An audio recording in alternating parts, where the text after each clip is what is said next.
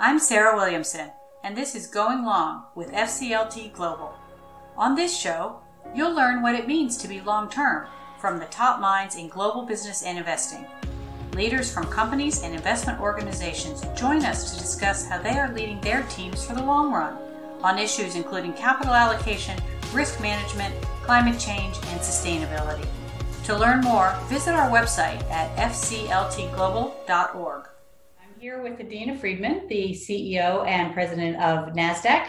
Um, Adena, thank you so much for joining for this discussion today. I'm really pleased to be here. It's great to see you, Sarah. Great. So um, Adena um, has been at NASDAQ since starting as an intern in 1993, has worked throughout the business um, and left for a few years to Carlyle and then returned and became um, CEO in 2017. She also, very importantly to us, is a member of the board of FCLT Global. So, um, again, Adena, thank you for being here. And thank you for your leadership on these issues about the sort of connections between capital markets and, and, the, and the sustainable economy and the, and the important things that we're all trying to achieve. Um, one of the terms that you have, have used in some of your writing is about cooperative capitalism. So, can you start by telling us a little about what do you what do you mean by cooperative capitalism, and and um, and how does that translate into the way that you're thinking about um, the work you're doing at Nasdaq? Sure. Well, first of all, thanks for having me today, Sarah. It's really a pleasure to speak with you. And, and, certainly, I think that the work of FCLT is really important in creating a more sustainable economy going forward. So, very pleased to be a part of the organization.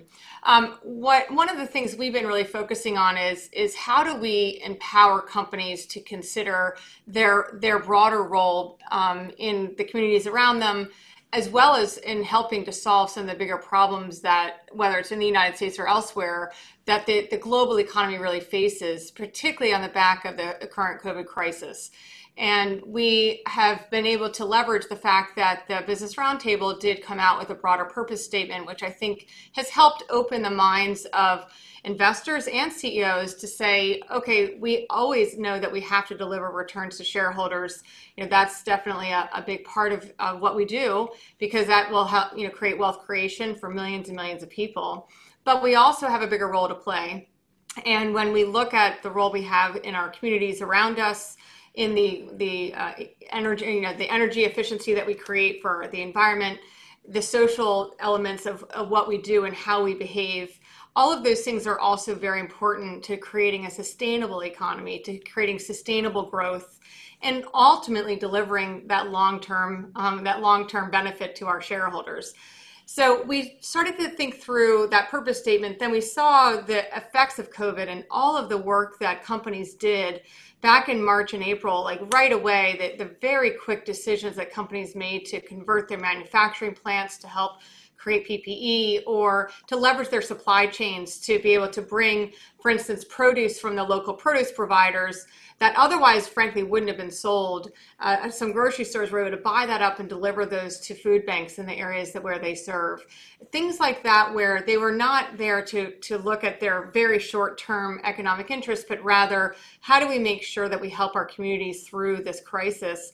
That then, of course, supports their employees. It supports the society and it helps with their economic recovery, which then over the long term will benefit the shareholders of their company. Um, when we thought through all of those elements of what does it take to create a sustainable economy, that sense of cooperative capitalism, cooperating with the government to find ways to solve big problems, cooperating with the communities around them to make it so they can lift the communities up while still delivering for the shareholders. Those are areas that we think are um, a unique opportunity for the private sector to get engaged in solving some of the bigger problems we're facing in a cooperative way while still staying true to who owns them, you know, to their owners. So we want to think through all of those those opportunities together um, and think about cooperative capitalism as the way forward for our economy.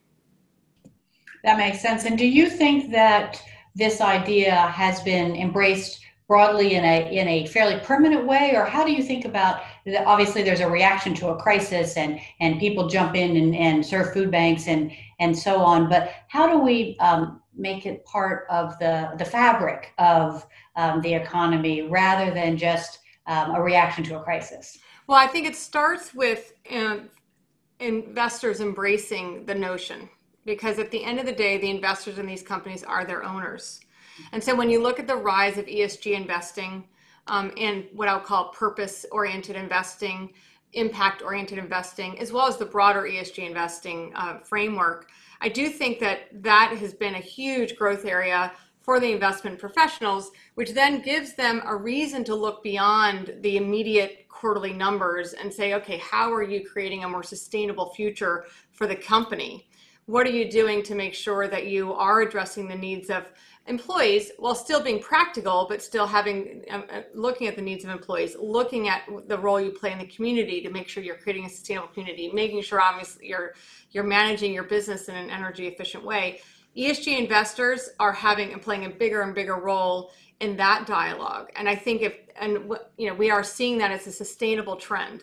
I had I had some concerns that as the crisis started, that the ESG uh, orientation uh, within companies would change because they were dealing with their immediate needs. But the fact is, if anything, it's actually grown in significance within the companies because the social impact and the social inequities that we're now recognizing the need to address in a more formalized way, coupled with a very long-standing focus on the on the um, environment, and now also this idea of the communities, the social impact we can have in the communities.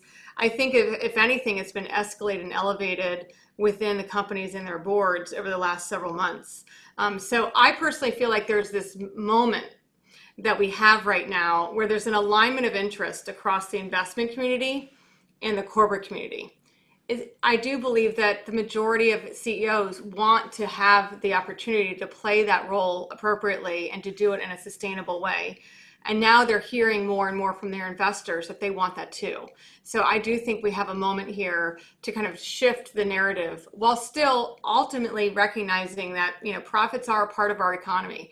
Um, delivering growth and returns are part of what we do, but doing it in a responsible way is the best way to create a sustainable economy. Yeah, I, I, know that NASDAQ owns uh, some um, exchanges in the Nordic countries, and the Nordics have been um, thought leaders in some of these topics. So, are there things that they have done um, differently or have done uh, maybe more quickly than um, people in, in the U.S. or other countries that um, that we can learn from, or do we think we're all sort of uh, learning as we go together? I, in general, I think Europe is more mature in the area of ESG investing, and the Nordics have certainly led the way there. So, and it's and it's really interesting to see how ingrained it is across the communities within the Nordics. You know, it's not just a topic for the investment community. It's not even just a topic for the senior ranks within companies. It's every single employee within our Nordic exchanges, every single employee within NASDAQ in the Nordics, and, and the companies that they serve have are asking the question what are we doing to make it so we have a more sustainable planet um, they frankly are very active um, in trying to bring down our footprint as a company, um, as well as uh, supporting their companies through it. They have a much more mature reporting regime in Europe than there is in the United States on areas of ESG. We actually provide them a guide for how to report their ESG progress and their stats. And a lot of our companies have taken us up on using that, um, even though it's voluntary. And the dialogue with investors in Europe is pretty much every meeting you go to, there is a discussion of ESG, the environment, your social responsibility, and your governance as part of an investor meeting. Up until I would say 18 months ago in the United States, I probably may have gotten that question in one of 50 meetings. Um, starting about 18 months ago, I would say got to one in 20, then one in 10, now two to three to four in every 10 meetings I'm having with investors, there is some discussion of an element of ESG. So you can feel it bringing, it's really drawing very quickly into the US, but it's on a pretty mature basis in Europe at this point. So you mentioned the issue of uh, metrics and disclosures, and um, FCLT has been doing work on how do we get metrics that really make sense for investors um, from the issuers directly, because of course we know that investors will uh, scrape data from all sorts of other places, but that's different than than issuer disclosed data around some of these um, topics. And sometimes metrics on ESG sounds um, mushy or or fluffy, uh, but I think what we're all trying to do is have it be part of an everyday investment decision. So, how are you seeing the companies that are doing this well really getting that uh, those metrics into that investment conversation rather than having it be two separate conversations like I think it has been historically, which is eh, you know one about real financials and then one about something else. Really bringing these two things together.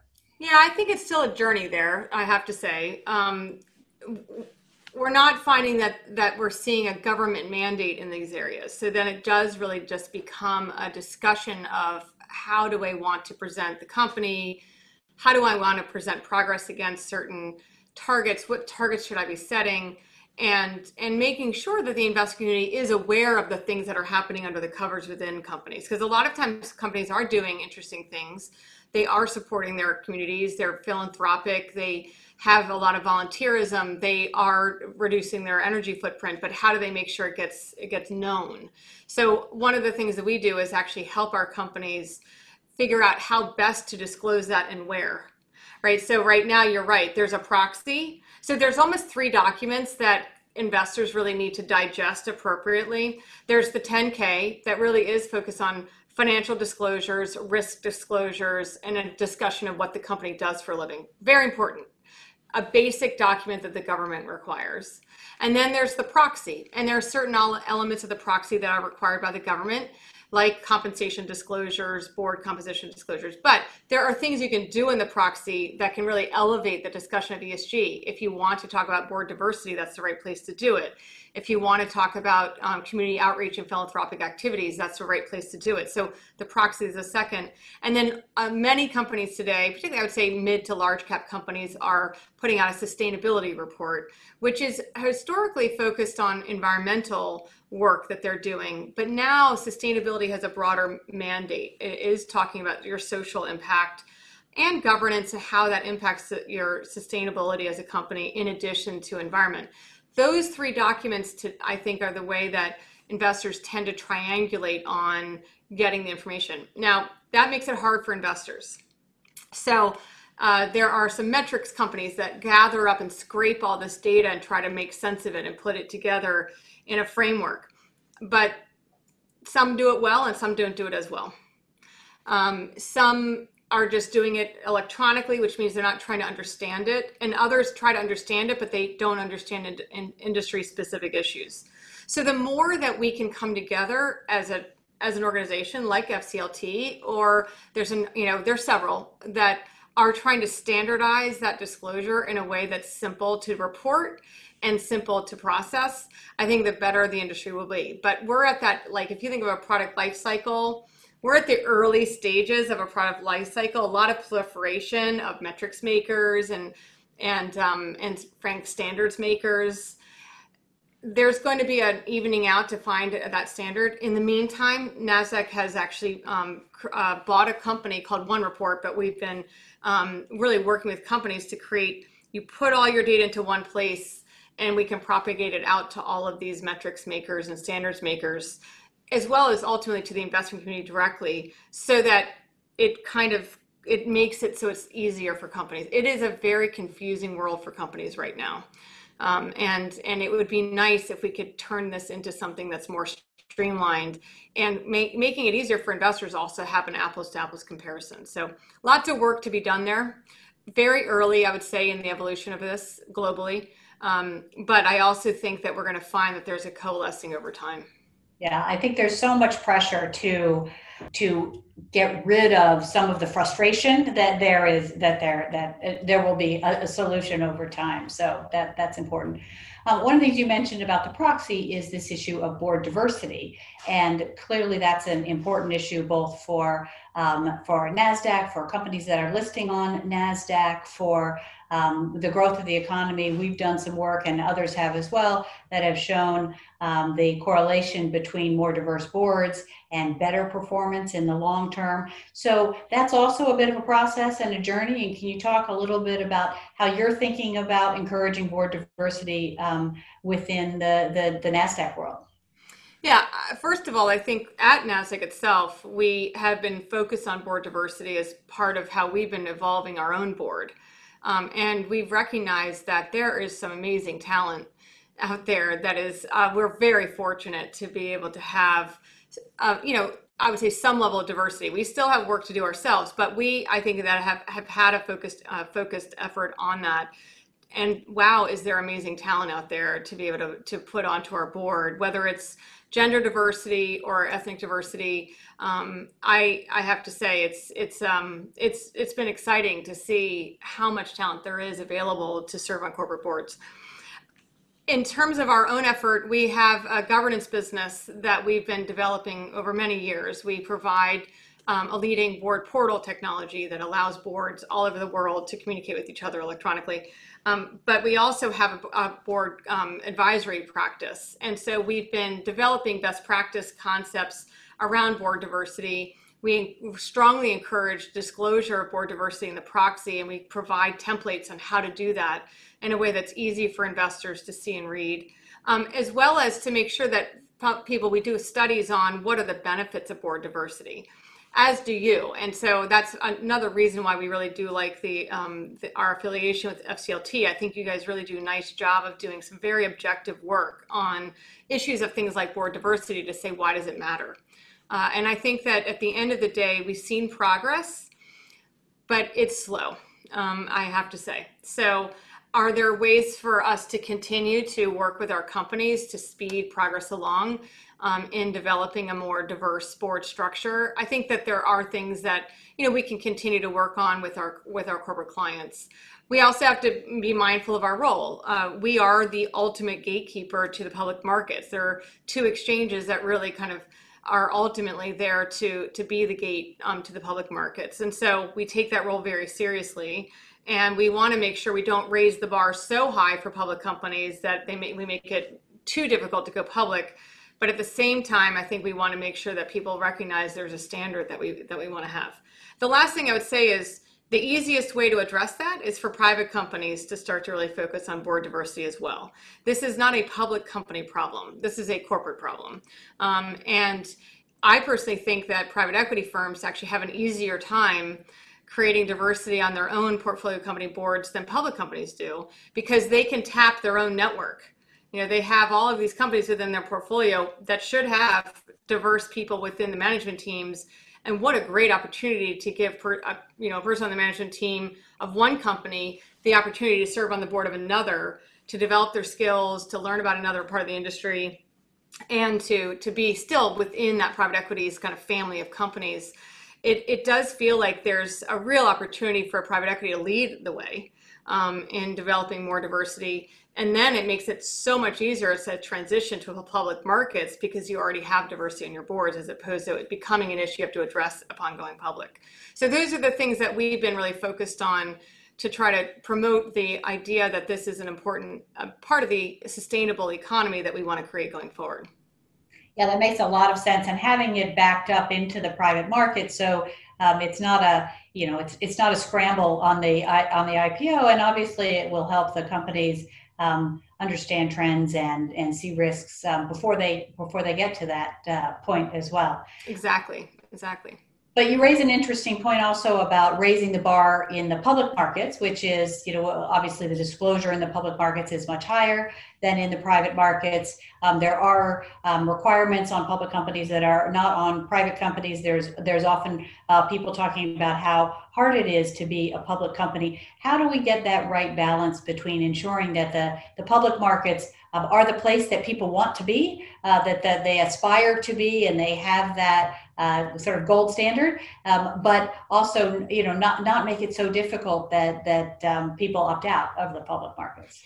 It is such a fine balance to strike, Sarah, as we know, um, because okay. So first of all, when a company goes public, why do they have all these extra disclosure obligations? There is a very good reason for that, which is instead of going out and trying to find a very small group of investors, and, and normally I would say institutional investors, very savvy high net worth individuals, family offices. That's the world of the private markets. It's a pretty narrow universe of investors, and the vast majority of them are are you know well structured and are well knowledgeable to the extent that they can they know what they need to know in order to make an informed decision. Well, you go from that world as a private company to the public world where you are now making yourself available to hundreds of millions of investors. Every person in America can open an account at a retail brokerage and buy a public company. Um, those those investors are some are very savvy and some are just starting out. And so and we have the chance, you know, you have to make sure you try to create a symmetry of information.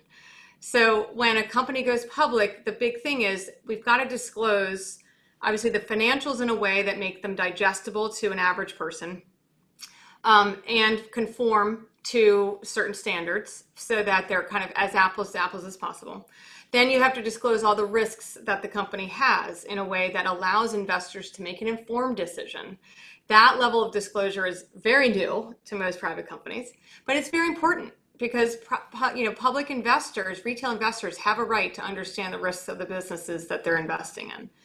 And then on an ongoing basis you have to make sure that you continue to provide them information that allows them to be informed along the way that does not create an, in, an inside club where some insiders know certain things and others don't. So there's a very important reason for the disclosure regime that exists in the us and it is the foundation of our public markets. We're very proud of it.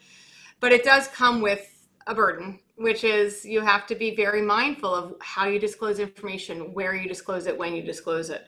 Um, and if we're not careful, we can raise the bar so high in terms of disclosures that are not necessarily related to financial disclosures, risk disclosures.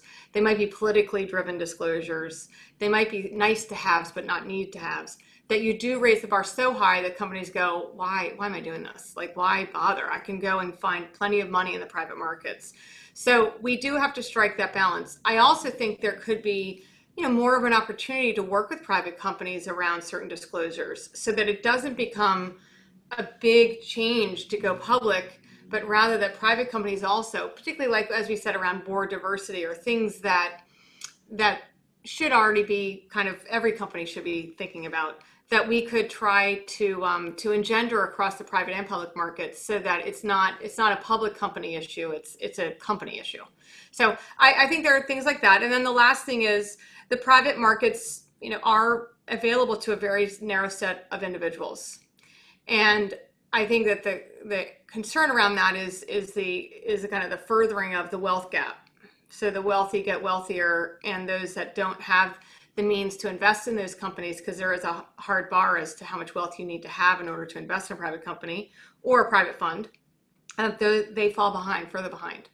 So we're not necessarily agreeing with everything that the SEC has put out with in regards to changing private company investment criteria, but we are pretty supportive of enabling more retail investors to gain access to private equity funds and venture funds, funds that are that are um, managed by professionals that have to register with the SEC, that have certain disclosure obligations themselves, there should be an opportunity for a broader set of retail to invest in those funds. And we think that's that will help also create you know less of a gap between the private and the public markets.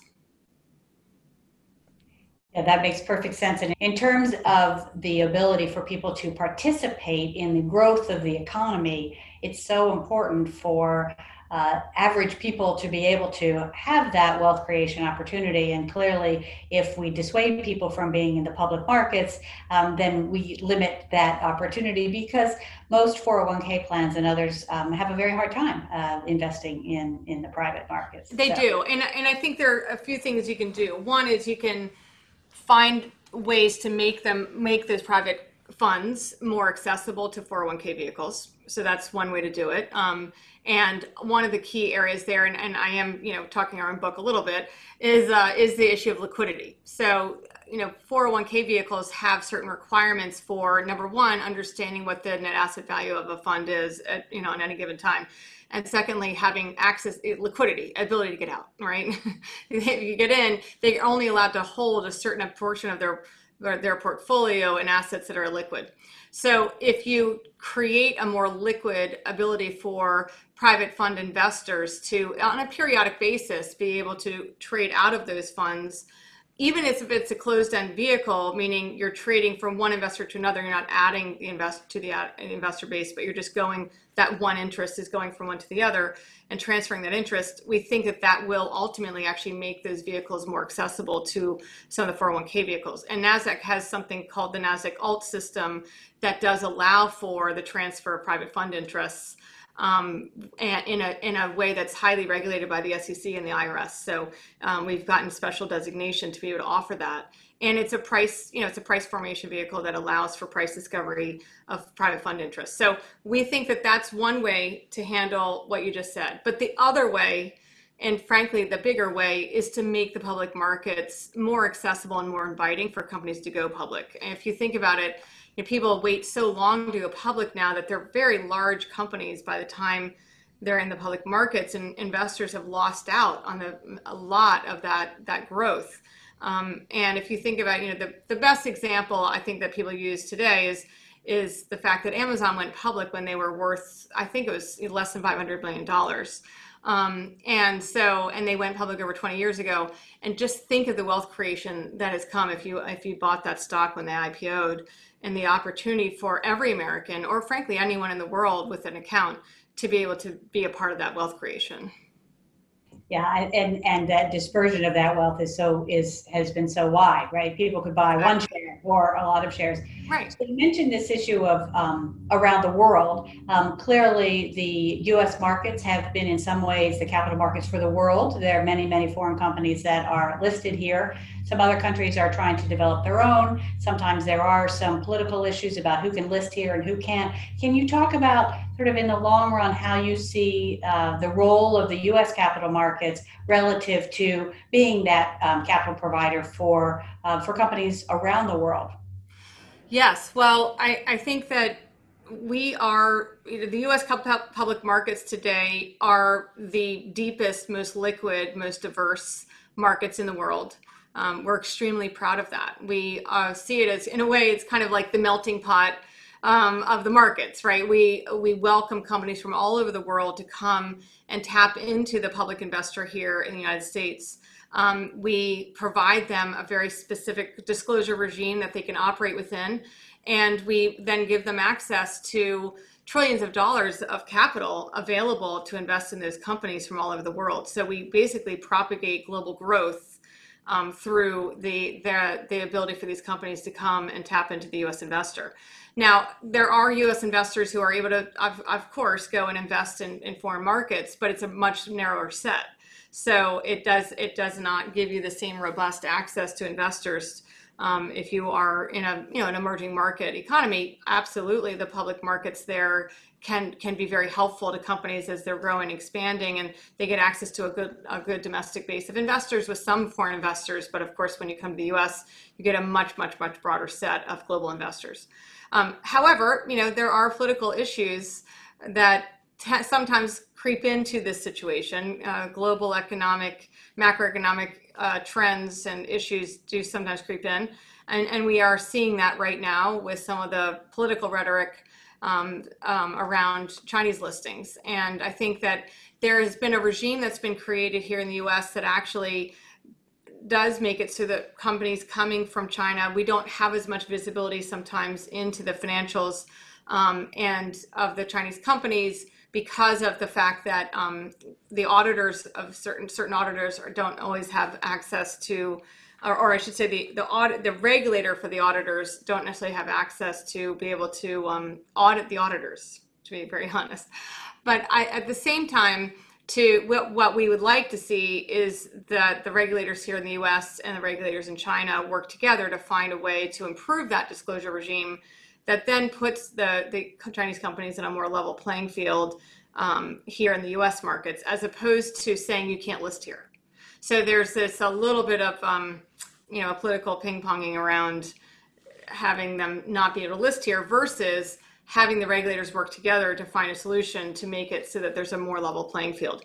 Uh, we obviously are in, in uh, support of the latter, which is finding ways to solve these problems so that we can continue to be the center of the world for capital raising and, and, and liquidity And, and I think if we don't do it right, then those companies will just continue to list in Hong Kong or China or, or other countries around the world as it, and the US markets will become a diminished part of the global ecosystem. So it's in our interest to solve this problem for sure. Yeah, in the long run, it makes sense to have the capital formation and the capital transactions be um, in a in a more unified, more liquid, uh, deep place that that is that is well regulated. So um, that is that is makes sense from a economic point of view for um, both investors and and and companies.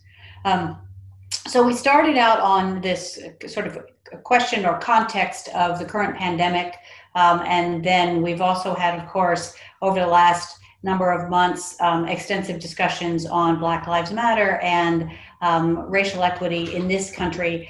Um, one of the challenges that we have seen is that some groups of people are more invested in uh, markets than others, as you mentioned, in terms of um, the dispersion of, of wealth.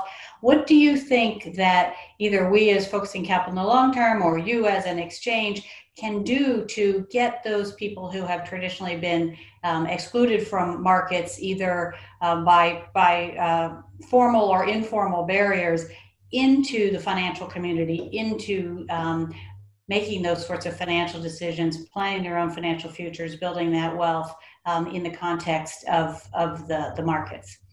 Well, I think we could be here all day because there are a lot of impediments. And I think we have to recognize that there are you know many societal and structural impediments that we have to overcome and it's not just the private markets and the private sector or I should say the public markets and private sector that are going to solve that. It's it's it's that cooperative capitalism we talked about at the beginning of the call, where the private sector working with the government. How do we create a better chance for equal opportunity in this country? Um, is a big, big question, and it starts with education, family services, housing, you know, basic services, social justice. So there is a, a lot there to unpack that's in the public sector.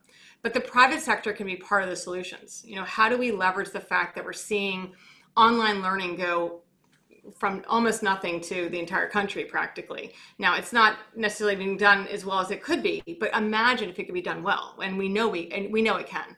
So, how do we bring some of the technologies and innovations we're seeing into the public sector using private sector capabilities and the nimble innovation that the private sector can bring? in to solve some of these bigger societal problems. I think that is the foundation of cooperative capitalism. And I do believe that if if we were open to that and we were really focused on solving bigger problems together between the private sector and the public sector, we could make an enormous enormous amount of change. Um, so that it really starts there, which is a much bigger issue than the markets. I think the second thing is then access to capital.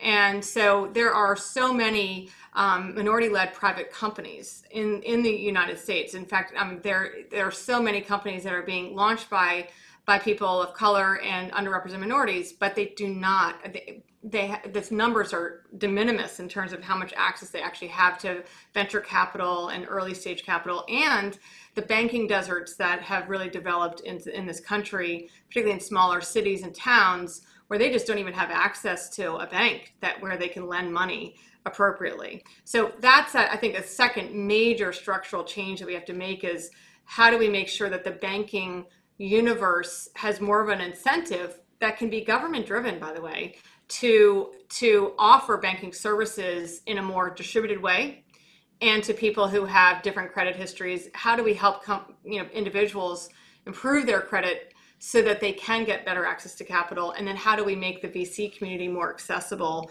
to underrepresented minorities? Those are all other structural issues. Now, then you get to the public markets and you say, well, a couple things. One is pensions, 401k vehicles, public pensions, private pensions. Um, all of those those pension funds for teachers and for firefighters and for healthcare workers, they're all investing in the public markets. So they actually do propagate equity ownership to over half the population of the United States. And they're very important. Um, and so listening to them and making sure that they can continue to operate successfully in the public markets, getting them access to growth companies, having companies go public sooner, all of those things are helpful.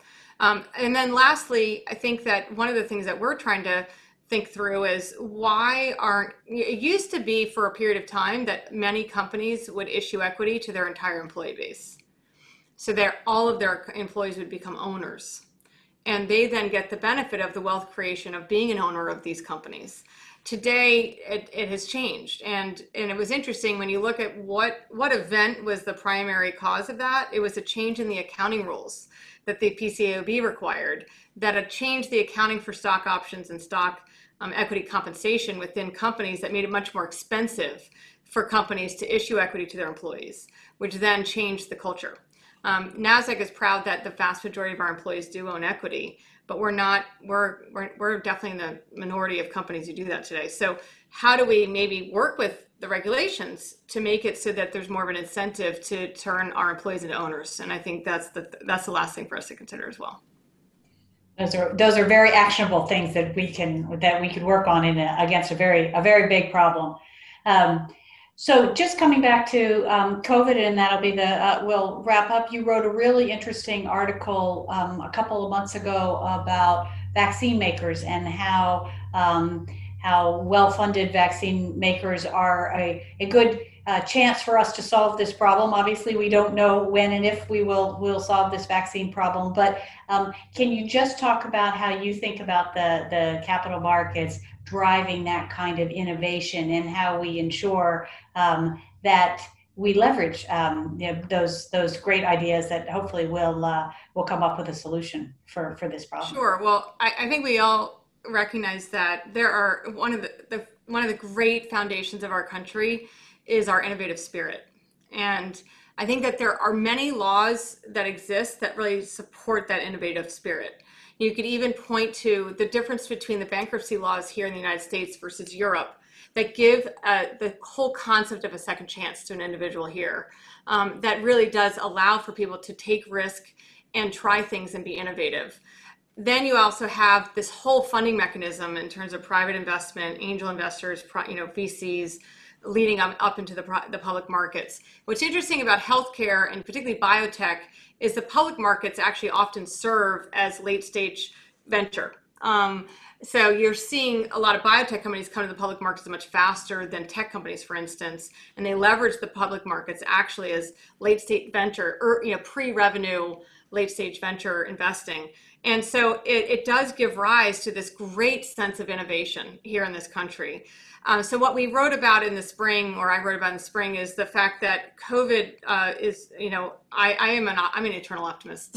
so it was talking about capital being part of the cure. You know, making sure that we keep the capital markets flowing, active, and healthy, so that innovators can come and and make sure that they can continue to get funded, um, and allowing investors to make the take those those risks knowing that they could be leaning into a major trend.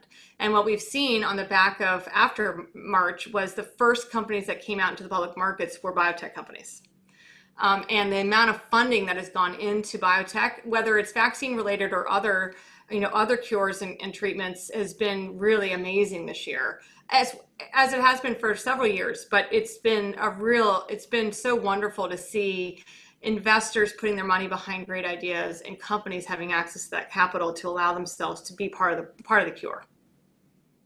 Well, and I think your your your optimism is infectious, and it reminds us that you know the reason we have capital markets is to um, fund this sort of innovation and to give savers a way to um, participate in that and to, to to be to be the link between those two. Um, so I just would like to thank you for your leadership, your long-term leadership, your long-term vision. Obviously, your um, association with uh, FCLT, uh, but your uh, leadership of the in the markets is is really inspirational and really trying to understand and push forward what these markets are there for and and trying to make them work well to serve um, both the savers and the companies in the in the long term is is is inspirational for us. So um, thank you, thank you for your time, and we look forward to to having many more of these conversations. Thank you very much, Sarah. It's great. Thank you. Thanks for listening to today's episode of Going Long with FCLT Global. Be sure to hit subscribe to get new episodes every other Monday. To learn more, visit our website at fcltglobal.org.